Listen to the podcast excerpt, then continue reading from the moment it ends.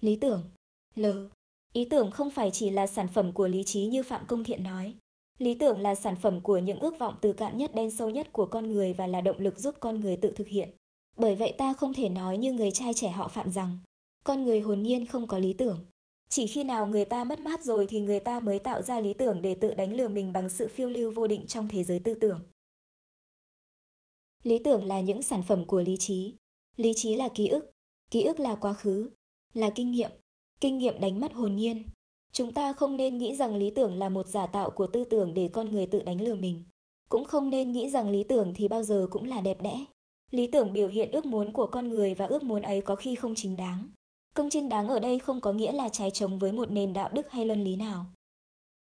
Không chính đáng ở đây chỉ có nghĩa là không có tính cách xây dựng, lành mạnh, và còn đe dọa phá hủy những gì đẹp đẽ và mầu nhiệm của hiện hữu. Tôi muốn định nghĩa lý tưởng là ước vọng, và là nhu cầu đạt tới sự thực hiện những ước vọng của một người hoặc một nhóm người. Vậy thì lý tưởng là một cái gì phải có đối với con người? Bởi vì ít nhất và cạn nhất con người cũng muốn có cơm ăn khi đói, áo mặc khi rét. Xa hơn, con người còn muốn được thương yêu khi cô độc, được khám phá khi óc tò mò bị kích thích. Về sinh lý, chúng ta đều được cấu tạo như nhau, hoặc nói cho đúng, tương tự như nhau. Mà về tâm lý cũng vậy bởi vì tâm lý dựa trên cơ sở sinh lý. Cái hợp thể ngũ uẩn của chúng ta, ngũ uẩn, sinh lý, cảm giác, suy tưởng, ý chí và nhận thức trong lúc hiện sinh cũng cần có những điều kiện để được nuôi dưỡng và phát triển như bất cứ một hiện tượng nào khác. Và có lẽ hơn bất cứ một hiện tượng nào khác, cái hợp thể ngũ uẩn đó.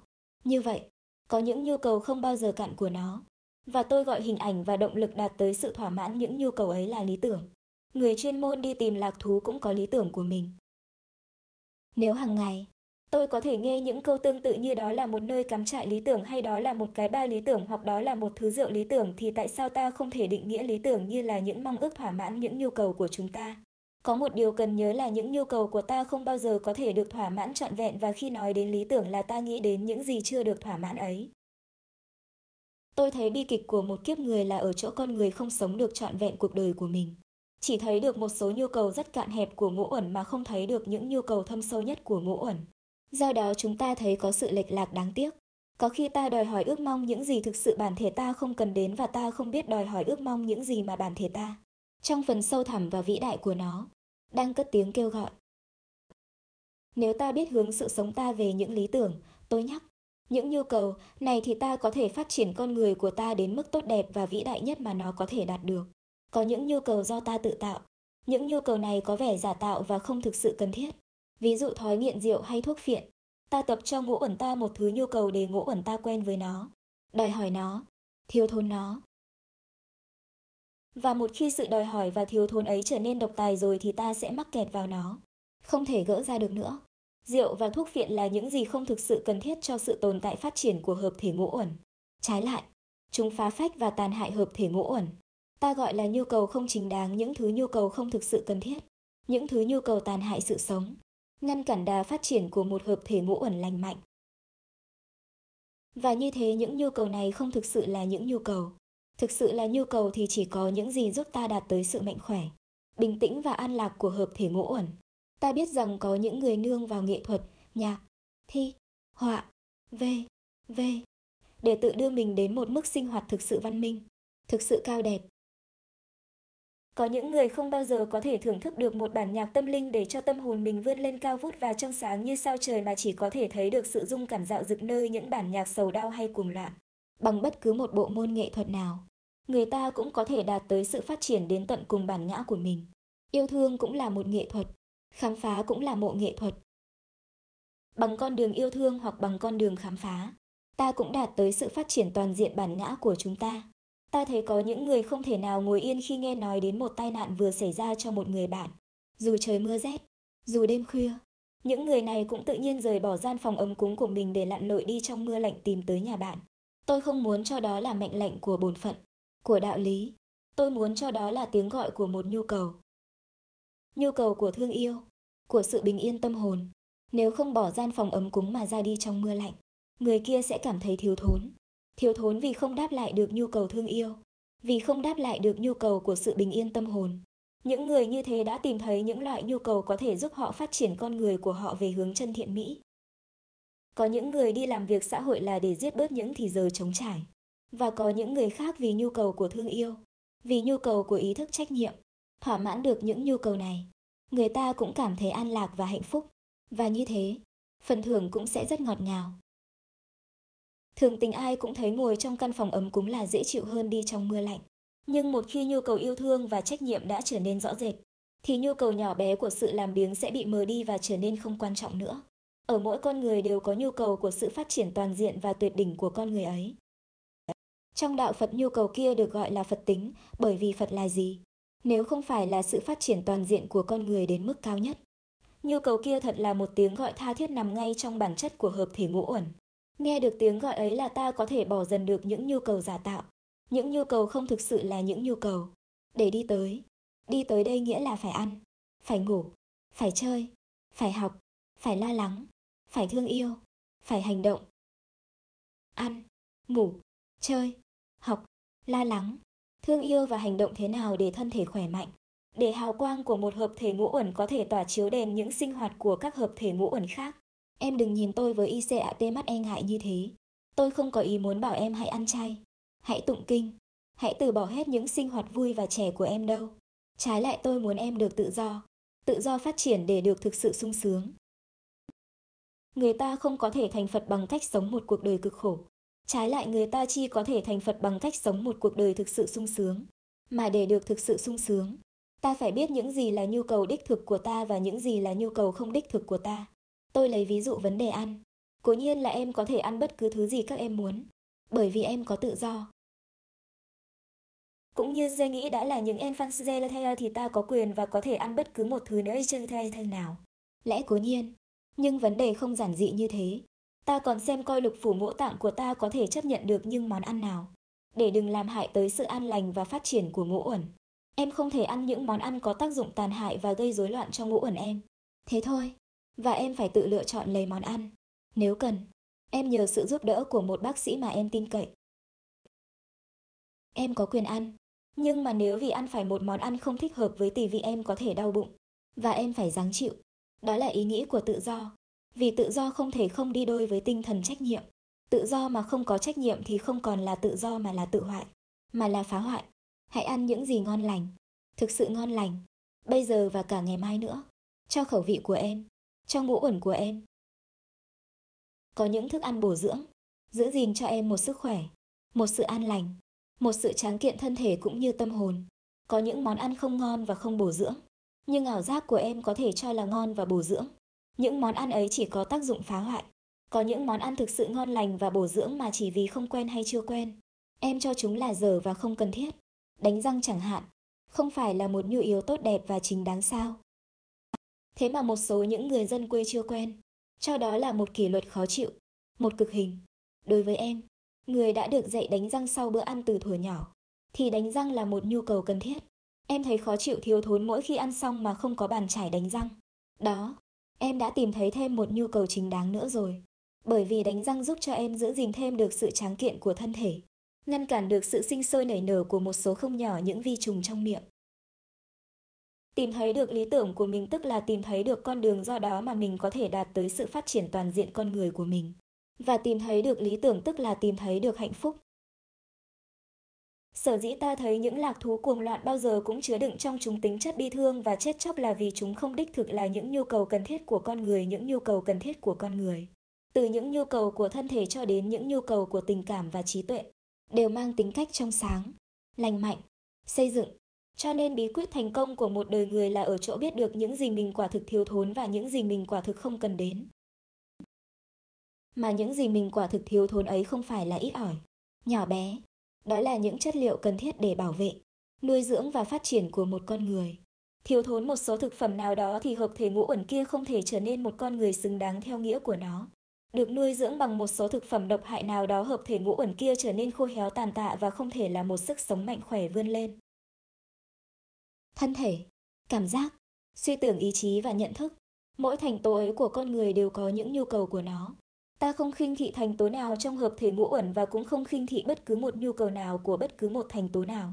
Ta chỉ cần biết rõ ta là ai, ta là gì, chỉ cần biết đặc tính và thực trạng của thân thể, cảm giác, suy tưởng, ý chí và nhận thức ta để có thể tìm ra những gì hợp thể ngũ ẩn ta quả đang cần đến để được bảo vệ, nuôi dưỡng và phát triển. Không một hợp thể ngũ ẩn nào giống một hợp thể ngũ ẩn nào. Vì vậy nhu yếu của mọi người không thể hoàn toàn giống nhau được do đó mỗi người phải tự tìm cho mình một lý tưởng thích hợp. Khi ta nói rằng hai NGU ở IKIA cùng có một lý tưởng, ta không nghĩ rằng tất cả những ước vọng, suy tư, sinh hoạt của hai người hoàn toàn giống nhau. Ta chỉ có thể nói rằng trong ước vọng, suy tư và sinh hoạt của họ có những điểm giống nhau và điều đó đã đưa họ tới gần nhau, nâng đỡ và bổ túc cho nhau. Cá tính của con người chính là do ở những điểm khác nhau kia tạo ra. Tuy vậy không ai có thể khác ai một cách tuyệt đối, bởi vì chính những cấu tạo sinh lý và xã hội của con người đã không thể khác nhau một cách tuyệt đối rồi. Bởi vậy khi ta có cảm giác cho rằng không ai giống ta, ta hoàn toàn khác biệt với kẻ khác. Ta làm bằng một thứ bột, bơ te, khác hẳn với thứ bột làm nên những kẻ khác. Cảm giác ấy chỉ là ảo giác. Sự thực là tuy ta không giống ai, ta cũng là con người, là một hợp thể ngũ uẩn và do đó ta có những điểm giống với kẻ khác. Và chính căn bản đó đảm bảo cho sự cảm thông chắc chắn là có thể có giữa người và người. Niềm tin này đánh tan được mặc cảm và ảo giác cô đơn nhất là thứ cô đơn bị nhận thức chủ quan của ta đây tới tuyệt đối nghĩa là tới mức bi thảm. Ta chắc chắn có thể có những ước vọng và nhận thức chung với một người khác hay một nhóm người khác. Điều này ta phải công nhận. Chia sẻ với họ những ước vọng và nhận thức của ta. Ta sẽ không còn cô đơn nữa, cuộc đời đang sống trước hết là vì ta có bạn. Ta có những con người sống chung quanh ta. Sở dĩ người là nguồn đau khổ cho người là tại vì người đã vô minh, nghĩa là đã không sáng suốt để trông thấy nhân tính nơi người. Cũng chính là vì người đã tự nhốt mình trong chiếc vỏ cứng của tị hiềm của oán thủ. Và cuối cùng chính là vì người đã không biết rõ được mình, không biết rõ được những gì mình đích thực đang thiếu thốn. Có người nói rằng đời chỉ đáng sống khi có lý tưởng. Nếu không có lý tưởng thì ta phải tạo ra một lý tưởng. Cho dù một ảo tưởng cũng được. Tôi thấy như thế thì bi thảm quá. Tại sao ảo tưởng lại có thể là lý tưởng được? Có những lý tưởng khó thực hiện và vì những điều kiện khó khăn hay trái ngược người ta có thể hoặc chưa hoặc không thực hiện được. Không phải vì vậy mà lý tưởng đó được gọi là ảo tưởng. Nói rằng phải tạo ra một ảo tưởng để sống tức là cho rằng thực tại vốn không hàm chứa một cái gì đích thực là chân, là thiện, là mỹ. Vì con người chỉ có thể sống trong niềm tin rằng cuộc đời còn có một cái gì thực, lành và đẹp cho nên nếu quả thực cuộc đời không có một cái gì thực, Lành và đẹp thì ta phải tạo ra những ảo tưởng về thực. Lành và đẹp cho cuộc đời để mà sống trong cuộc đời. Tôi không chịu cái nhìn bi thảm đó bởi vì tôi. Và tôi biết còn có rất nhiều người khác nữa trong đó, có lẽ có em. Tôi biết chắc rằng cuộc đời quả thực có những cái thực. Lành và đẹp. Những cái ấy có nhiều hay ít là do con mắt của chúng ta. Do trái tim của chúng ta. Có những con đường thật đẹp với hai hàng cây thẳng cao vút mang ánh nắng tươi xanh trên tàn lá của chúng. Tôi biết em có lần đã thấy chúng đẹp. Nhưng có thể trong liên tiếp 5-6 tháng trời em không nhìn thấy chúng chỉ bởi vì em đã đi dọc theo những con đường ấy với bao nhiêu khổ sở lo âu. Tôi thấy chính hợp thể ngũ ẩn của em cũng đã là một cái gì mầu nhiệm, quý giá và linh thiêng. Tôi biết có khi em chán ghét thân thể em, chán ghét cảm giác, suy tưởng, ý chí và nhận thức của em. Có khi em coi hợp thể ngũ ẩn em như một vũng bùn, lầy lội nhầy nhuộm, và em muốn chấm dứt sự liên tục của dòng ngũ ẩn ấy. Thực ra, chỉ vì nhận thức của em mà thôi. Hợp thể ngũ uẩn kia có thể là một vườn hoa, một ngôi đền thờ, và cũng có thể là một địa ngục, một tử thi hôi hám. Điều đó là tùy ở em, ở nhận thức của em. Tất cả chỉ là một vấn đề nhận thức. Em không cần chán ghét hủy bỏ em, chán ghét hợp thể ngũ quan em. Trong bản chất, nó không phải là một cái ổ tội lỗi. Tại vì em mà nó có vẻ như thế. Tôi rất ghét những ai coi thường hợp thể ngũ uẩn mình và lại càng ghét những ai khinh thị thân xác của mình. Khổ hạnh, ép xác, cho rằng xác thân là tội lỗi. Điều đó thật là sai lầm. Tôi cho làm như thế là ngu dốt, là khờ dại. Ngày xưa Phật có nói, người nào giác ngộ thì tự nhiên trở thành Như Lai, ăn cơm Như Lai, mặc áo Như Lai, ngồi ghế Như Lai, ở nhà Như Lai. Hành hạ xác thân là một lỗi lớn. Chính Phật đã mắc phải và đã chừa bỏ. Nhận biết thân thể em, nhận biết cảm giác, suy tưởng ý chí và nhận thức em. Em sẽ thấy chúng quả thực cần gì, quả thực thiếu gì, quả thực muốn vươn tới đâu. Thấy được như thế rồi thì hợp thể ngũ uẩn của em tự khắc hướng về sự sống, hướng về phát triển, hướng về chân, thiện, mỹ. Em xem lại tổ chức tinh vi của mắt em, rồi em sẽ thấy rằng được nhìn trời xanh, được xem hoa nở, được thấy nụ cười cha mẹ, được ngắm đôi má hồng của em thơ, tức là một diễm phúc tuyệt vời. Nếu thân thể em không phải là một thực thể mầu nhiệm và quý giá thì không bao giờ em thấy được thể hiện nơi em diễm phúc tuyệt vời đó. Hãy bảo trọng lấy thân thể em, tâm hồn em, bởi vì đó là nguồn của chân lý của Thượng Đế, của chân như, của Như Lai. Có người chê trách em không có lý tưởng, nói nhỏ to với nhau rằng em không có lý tưởng. Tôi không tin có chuyện đó. Với sức sống trào dâng của tuổi 20, em không có lý tưởng thì xác chết nào mới có lý tưởng. Một con đường không thể không đưa đến đâu. Một sức sống như em, như hợp thể ngũ uẩn của em, không thể không có lý tưởng. Em quả tình đang vươn tới. Nhưng vì em thiếu bình tĩnh thiếu nhận thức nên sự vươn tới ấy chưa được chỉnh đốn sinh lực của em tràn đầy và chưa được nhận thức em hướng dẫn đúng mức, đã khiến cho em khi lệch sang bên này một chút khi lạc sang bên kia một chút. Em chỉ cần nhìn lại, em chỉ cần kiểm soát kịp thời là sức sống kia sẽ vươn lên phía mặt trời. Muốn được như thế em phải sử dụng chính trí tuệ và kinh nghiệm em, đồng thời phải thiết lập cảm thông và đối thoại với những người khác, những người cùng tuổi và những người khác tuổi. Em không cần tạo ra lý tưởng, lý tưởng vốn sẵn có trong em, cũng như nơi đến có sẵn trong con đường. Phải kịp thời kiểm soát hướng đi của mình, điều khiển con thuyền của mình, phải kịp thời sử dụng năng lực dồi dào của sự sống em một cách hợp lý. Năng lực sung túc của em cần phải được sử dụng, không thể để cho chúng trở nên thừa thải. Nếu không, trong hôn mê, trong ngờ vực chán nản, em sẽ sử dụng chúng, tiêu xài chúng trong những trường hợp và ở những địa vực bệnh hoạn, thay vì để bảo vệ nuôi dưỡng và phát triển em. Năng lực ấy sẽ làm suy nhược em, phá phách em, tiêu diệt em. Ngoài những nhu cầu tồn tại, hợp thể ngũ uẩn em còn có những nhu cầu phát triển và trở thành. Mà chỉ khi nào có phát triển có trở thành em mới tìm thấy an lạc hạnh phúc, em mới thấy được như con cá trong nước, con chim trên trời. Trong những nhu cầu phát triển và trưởng thành ấy tôi thấy hai nhu cầu khám phá và thương yêu là những nhu cầu mãnh liệt nhất. Bền bỉ nhất rất cần cho sự phát triển của hợp thể ngũ uẩn em để em có thể trở thành vĩ đại và siêu tuyệt. Sự khát khao hiểu biết nơi em, cũng như nơi tôi và nơi mọi người, là một sự thực, một bản tính của hợp thể ngũ uẩn. Nếu sự tò mò, nếu nhu cầu hiểu biết và khám phá không biểu hiện nơi em là tại vì em bị che lấp bởi những chướng ngại vật của cuộc đời, bị chịu nặng bởi những hành lý ốm đau không ích lợi cho bản thân em. Trong trường hợp này sự phát triển và trở thành của em, ta gọi là sự sống, quả thực bị ngăn chặn lại rất nhiều. Em phải khơi mở, phải giải phóng cho sự khát khao hiểu biết và khám phá vốn nằm tiềm tàng trong con người em. Vũ trụ và con người cần được tìm hiểu, được khám phá. Phải tìm tới sự thực, dù sao em cũng phải tìm tới sự thực. Nhu yếu này nơi nhà bác học, nơi nhà thám hiểm cũng như nơi người học giả được hiển lộ một cách rất hiện thực, nơi nhà đạo học. Sự khát khao này gọi là sự khát khao đạt đạo hay chính đạo. Càng khám phá, càng tìm tòi, càng hiểu biết, ta càng thấy ta lớn hơn lên, gần gũi hơn lên với vũ trụ với con người. Ta càng thấy rõ sự liên hệ mật thiết giữa ta với vũ trụ, với con người. Ta càng thấy rõ được hòa điệu đại đồng của sự sống ta sẽ không còn bị giam hãm trong một cái ta, một cái vỏ chủ quan bé nhỏ và lầm lạc. Em sẽ tìm thấy sự sống và sẽ sung sướng tìm thấy mình trong thực hữu mầu nhiệm. Sự khao khát yêu thương nơi em cũng là một sự thực, một bản tính của hợp thể ngũ ẩn em. Em không thể sống nếu không yêu thương. Nếu em có cảm giác rằng em không thương ai, em ghét tất cả mọi con người và cả chính bản thân em, thì đó là tại vì em chưa biết em là gì. Cảm giác đó chỉ là ảo giác. Sự thực, em rất cần thương yêu và được thương yêu, cũng như cây lá cần đèn ánh sáng mặt trời. Bản thể em lên tiếng gọi em thương yêu bảo trọng lấy em và thương yêu bảo trọng tất cả những gì hiện hữu, những gì đang vươn lên như sự sống màu nhiệm. Hợp thể ngũ ẩn em cần được hiện sinh, cần được phát triển. Em không thể không yêu thương bảo trọng nó.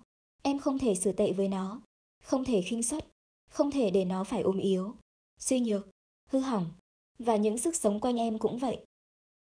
Người sinh thành ra em, người cùng một huyết thống với em, một tông tộc với em, một nòi giống với em cũng cần đến sự bảo vệ, tôn trọng và yêu thương của em. Em có trách nhiệm về sự đau khổ của họ. Nhìn thấy họ, sau khi nhìn thấy em, em sẽ thấy nhu yếu thương yêu họ là một nhu yếu thiết thực không kém gì nhu yếu thương yêu lấy chính em. Em sẽ thấy rằng hạnh phúc không phải là sự mê mệt đi tìm những khoái cảm chốc lát, những khoái cảm ác liệt. Tay sai của sự chết thường có tác dụng tiêu phá hoại hủy con người toàn diện của em, mà là thương yêu. Không thương yêu tức là không sống. Càng biết thương yêu, ta càng thấy ta lớn hơn lên, gần gũi thêm lên với vũ trụ với con người. Ta càng thấy sự liên hệ mật thiết giữa ta với vũ trụ, với con người. Ta càng thấy rõ được hòa điệu đại đồng của sự sống. Ta sẽ không còn bị giam hãm trong một cái ta một cái bản ngã bé nhỏ và ích kỷ. Em sẽ sung sướng tìm thấy mình trong thực hữu mầu nhiệm, sức sống rào rạt của em. Nếu được hướng về khám phá và yêu thương sẽ giúp em thực hiện một nhân cách càng ngày càng vĩ đại càng đẹp đẽ. Dọc đường em đi, hoa trí tuệ và tình thương sẽ nở. Có thể là trên trông gai, nhưng là những bông hoa đẹp nhất của hiện hữu, những cống hiến quý giá nhất của một cuộc đời. Em là một kiến trúc kỳ diệu cũng như vũ trụ là một kiến trúc kỳ diệu. Ngày nào trí tuệ và trái tim em nhận thức được điều đó một cách xác thực và thực nghiệm. Ngày ấy em thực hiện được thiên đường, hái được bông hoa tươi đẹp của chân như,